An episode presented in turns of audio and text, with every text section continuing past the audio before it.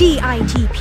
สร้างมูลค่าเพิ่มสู่โลกการค้า Presented by สำนักส่งเสริมนวัตกรรม และสร้างมูลค่าเพิ่มเพื่อการค้ากรมส่งเสริมการค้าระหว่างประเทศ เมื่อคนรุ่นใหม่ให้คุณค่ากับความแตกต่าง แฟชั่นเครื่องประดับจึงต้องมีแนวคิดและการผลิตสุดสร้างสรรค์ อะไรคือพื้นฐานของการออกแบบงานศิลป์บนเรือนกายนี้ ติดตามได้ใน DITP สร้างมูลค่าเพิ่มสู่โลกการค้า กับดิฉันเพลินพินิตรมรนักวิชาการออกแบบผลิตภัณฑ์ชำนาญการค่ะ สวัสดีค่ะ คุณผู้ฟัง โดยเฉพาะคุณสุภาพสตรีนะคะ เคยรู้สึกไหมคะว่าวันไหนที่เราออกจากบ้านแล้ว ถ้าไม่ได้ใส่เครื่องประดับเนี่ย ไม่ว่าจะเป็นตุ้มหูสร้อยคอ หรือว่าสร้อยข้อมือ แหวนหรือว่านาฬิกาเนี่ยมันจะรู้สึกโล่งๆยังไงบอกไม่ถูกเหมือนกันนะคะ เหมือนแต่งตัวไม่เสร็จอะคะ่ะ ดิฉันเนี่ยเป็นบ่อยเลยค่ะ เพราะเวลาเราเลือกเครื่องประดับมาใส่ให้เข้ากับชุดเนี่ย บางทีก็เลือกยากอีกด้วยนะคะ ต้องใช้เวลาอยู่เป็นระยะเวลาหนึ่งเลยทีเดียวค่ะ ก็เขาบอกกันนะคะว่าจริงๆ เป็นเรื่องปกติค่ะ เพราะว่าเครื่องประดับที่เราสวมใส่เนี่ย ไม่เพียงแค่บ่งบอกถึงรสนิยมของเราเท่านั้นนะคะ แต่ยังช่วยสะท้อนไปถึงตัวตนลึกๆอีกด้วยค่ะ ทั้งเรื่องของความคิดและมุมมองที่มีต่อโลกของเรานะคะโดยเฉพาะอย่างยิ่งในโลกปัจจุบันที่งานศิลปะแล้วก็การออกแบบเนี่ยถูกมองว่าเป็นสัญลักษณ์เชิงสังคมอีกด้วยค่ะ ไม่ว่าจะเป็นเรื่องของการใส่ใจต่อสิ่งแวดล้อมนะคะ หรือว่าการให้คุณค่ากับอัตลักษณ์ท้องถิ่น หรือว่าแม้แต่การสะท้อนประเด็นทางสังคมต่างๆนะคะ อย่างเช่น เรื่องของการละเมิดทรัพย์สินทางปัญญาเป็นต้นนะคะ เพราะฉะนั้นวันนี้นะคะ หากคุณผู้ฟังเป็นนักออกแบบเครื่องประดับในสมัยนี้เนี่ยนอกจากจะต้องคำนึงเรื่องความสวยงามแล้วนะคะ คุณจะต้องตีโจทย์ให้ลึกลงไปถึงค่านิยมที่อยู่ในใจของผู้คนอีกด้วยค่ะ แล้วก็ดิฉันเชื่อนะคะ ว่าเครื่องประดับเนี่ยจะทำให้มีเสน่ห์แล้วก็มีความพิเศษ สามารถที่จะสร้างมูลค่าเพิ่ม สร้างชื่อเสียงให้กับคุณในฐานะของการเป็นนักออกแบบได้มากทีเดียวเลยค่ะ ทีนี้นะคะเรามาลองศึกษาแนวคิดเบื้องต้น ถึงเบื้องหลังของการออกแบบเครื่องประดับ ที่ช่วยตอบโจทย์รสนิยมของคนรุ่นใหม่ กันดูนะคะว่าเนี่ยเขามีแนวคิดแล้วก็วิธีการสร้างสรรค์ผลงานกันยังไงค่ะ ประการแรกเลยนะคะก็คือต้องสะท้อนตัวตน แล้วก็ความเป็นเอกลักษณ์เฉพาะตัวค่ะ เชื่อไหมคะว่าตอนนี้เราอยู่ในยุคที่ทุกคนสามารถที่จะสื่อสาร เชื่อมถึงกันได้ง่ายแค่ปลายนิ้วคลิกนะคะ ไม่ว่าคุณจะอยู่มุมใด ๆ ในโลกเนี่ยนะคะ คุณสามารถที่จะติดต่อกับคนที่สนใจอะไรเหมือนๆกันได้ค่ะ ยิ่งพอเรารู้สึกว่าเราเป็นพวกเดียวกันนะคะ ยิ่งเรามีกรุ๊ปมีกลุ่มนะคะ มีเพจในโซเชียลมีเดียในหลากหลายแพลตฟอร์มนะคะ ก็ยิ่งทำให้อัตลักษณ์ หรือว่าความเป็นตัวตนของเราเด่นชัดมากขึ้นค่ะ คุณอาจจะเป็นคนนะคะที่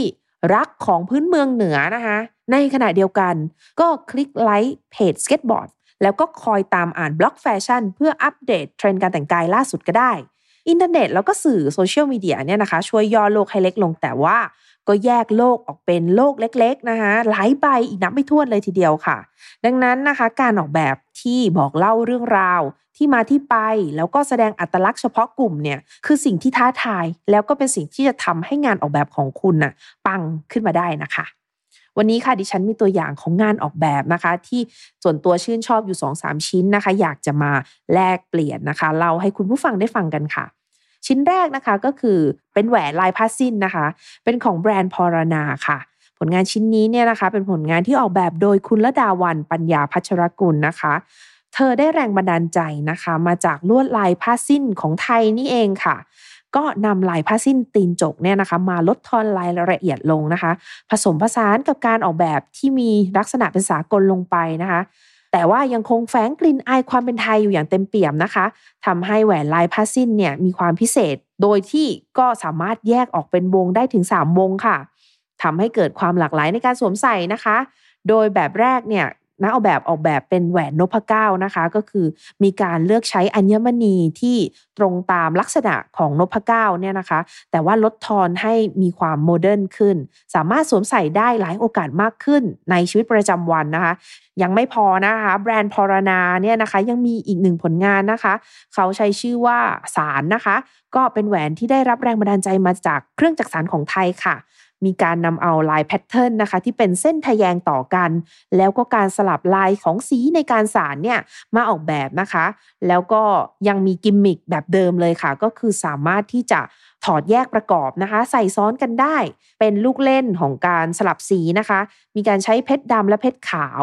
ตัวเรือนเนี่ยมีหลายรูปแบบนะคะ มีทั้งตัวเรือนทอง ทองขาวแล้วก็ rose gold ทำให้เกิดการผสมผสานเป็น pattern ใหม่ ๆ ค่ะ แล้วก็ที่สำคัญสามารถใส่ได้หลายโอกาสนะคะ ใครเห็นเนี่ยเป็นต้องทักแน่นอนว่ารูปแบบสวยดีแปลกตาจัง แล้วที่สำคัญออกแบบโดยนักออกแบบไทยด้วยค่ะ แล้วก็คว้ารางวัล DEmark นะคะ Design Excellent Award มาแล้วด้วยนะคะ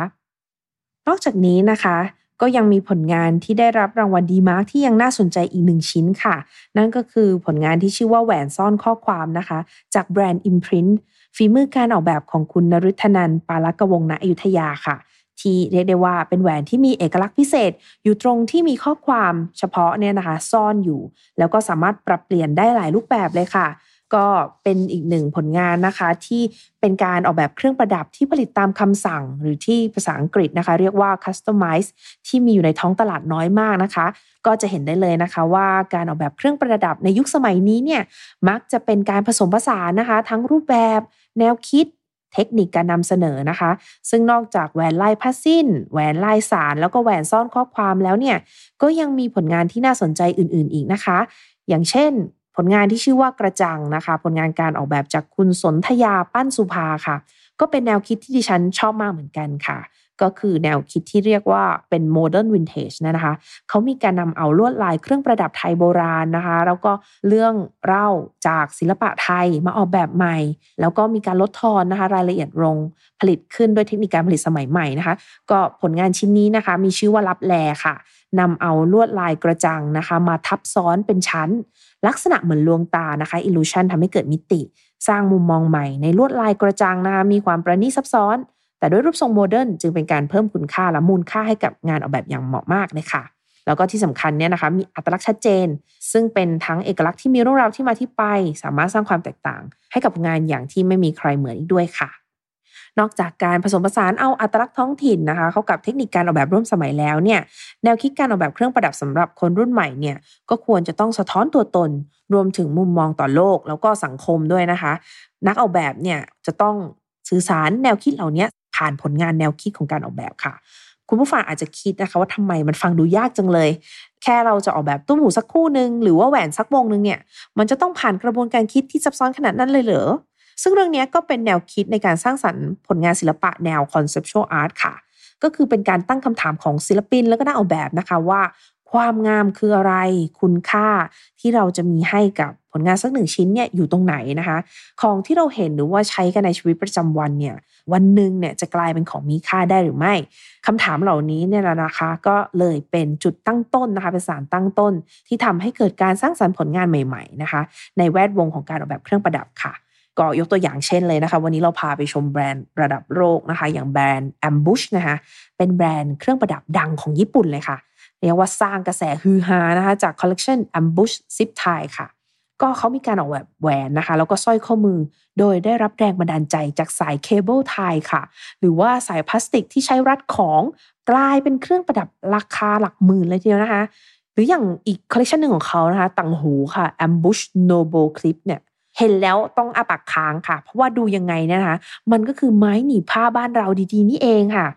แถมสนนราคาคู่หนึ่งนะคะเกือบ 20,000 บาทค่ะ เรียกได้ว่าเป็นเครื่องประดับนะคะ ที่สาย conceptual art ต้องถูกใจแน่นอนนะคะ นอกจากนี้นะคะ เราก็ยังมีสร้อยลูกปัดตัวอักษรนะคะ ของแบรนด์ระดับโลกอย่าง Balenciaga เนี่ยค่ะที่เขาทำจากโพลีเอสเตอร์ทองเหลืองค่ะ ซึ่งเหมือนกับสร้อยลูกปัดยอดฮิตในอดีตของบ้านเราเลยนะคะแบรนด์เนี้ยได้สร้างความฮือฮาในหมู่แฟชั่นนิสต้าชาวไทยแล้วก็ชาวโลกมาแล้วด้วยนะคะ ด้วยกระเป๋าลายที่แบบมีรูปร่างละม้ายคล้ายคลึงกับถุงใส่ของแม่ค้าสำเพ็งของเราอะค่ะจำได้ไหมคะ ตอนนั้นเกิดกระแสกันมาแล้วครั้งหนึ่งนะคะ เรียกได้ว่าเป็นผลงานแฟชั่นแนว concept นะคะ ที่สามารถสร้างปฏิสัมพันธ์ ระหว่างตัวสินค้ากับผู้ใช้และผู้พบเห็นได้อย่างน่าทึ่งค่ะ นี่แหละค่ะก็คือแนวคิดนะคะของการออกแบบเครื่องประดับ ที่วันนี้ดิฉันนำมาฝากคุณผู้ฟังค่ะ ก็เวลาใน EP นี้หมดลงแล้วค่ะ ขอบคุณคุณผู้ฟังนะคะ ที่ติดตาม DITP สร้างมูลค่าเพิ่มสู่โลกการค้า ฝากกดติดตามพอดแคสต์ของเราด้วยนะคะ วันนี้ดิฉันเพลินพินิตรมรขอลาไปก่อน พบกันใหม่ EP หน้าค่ะ สวัสดีค่ะ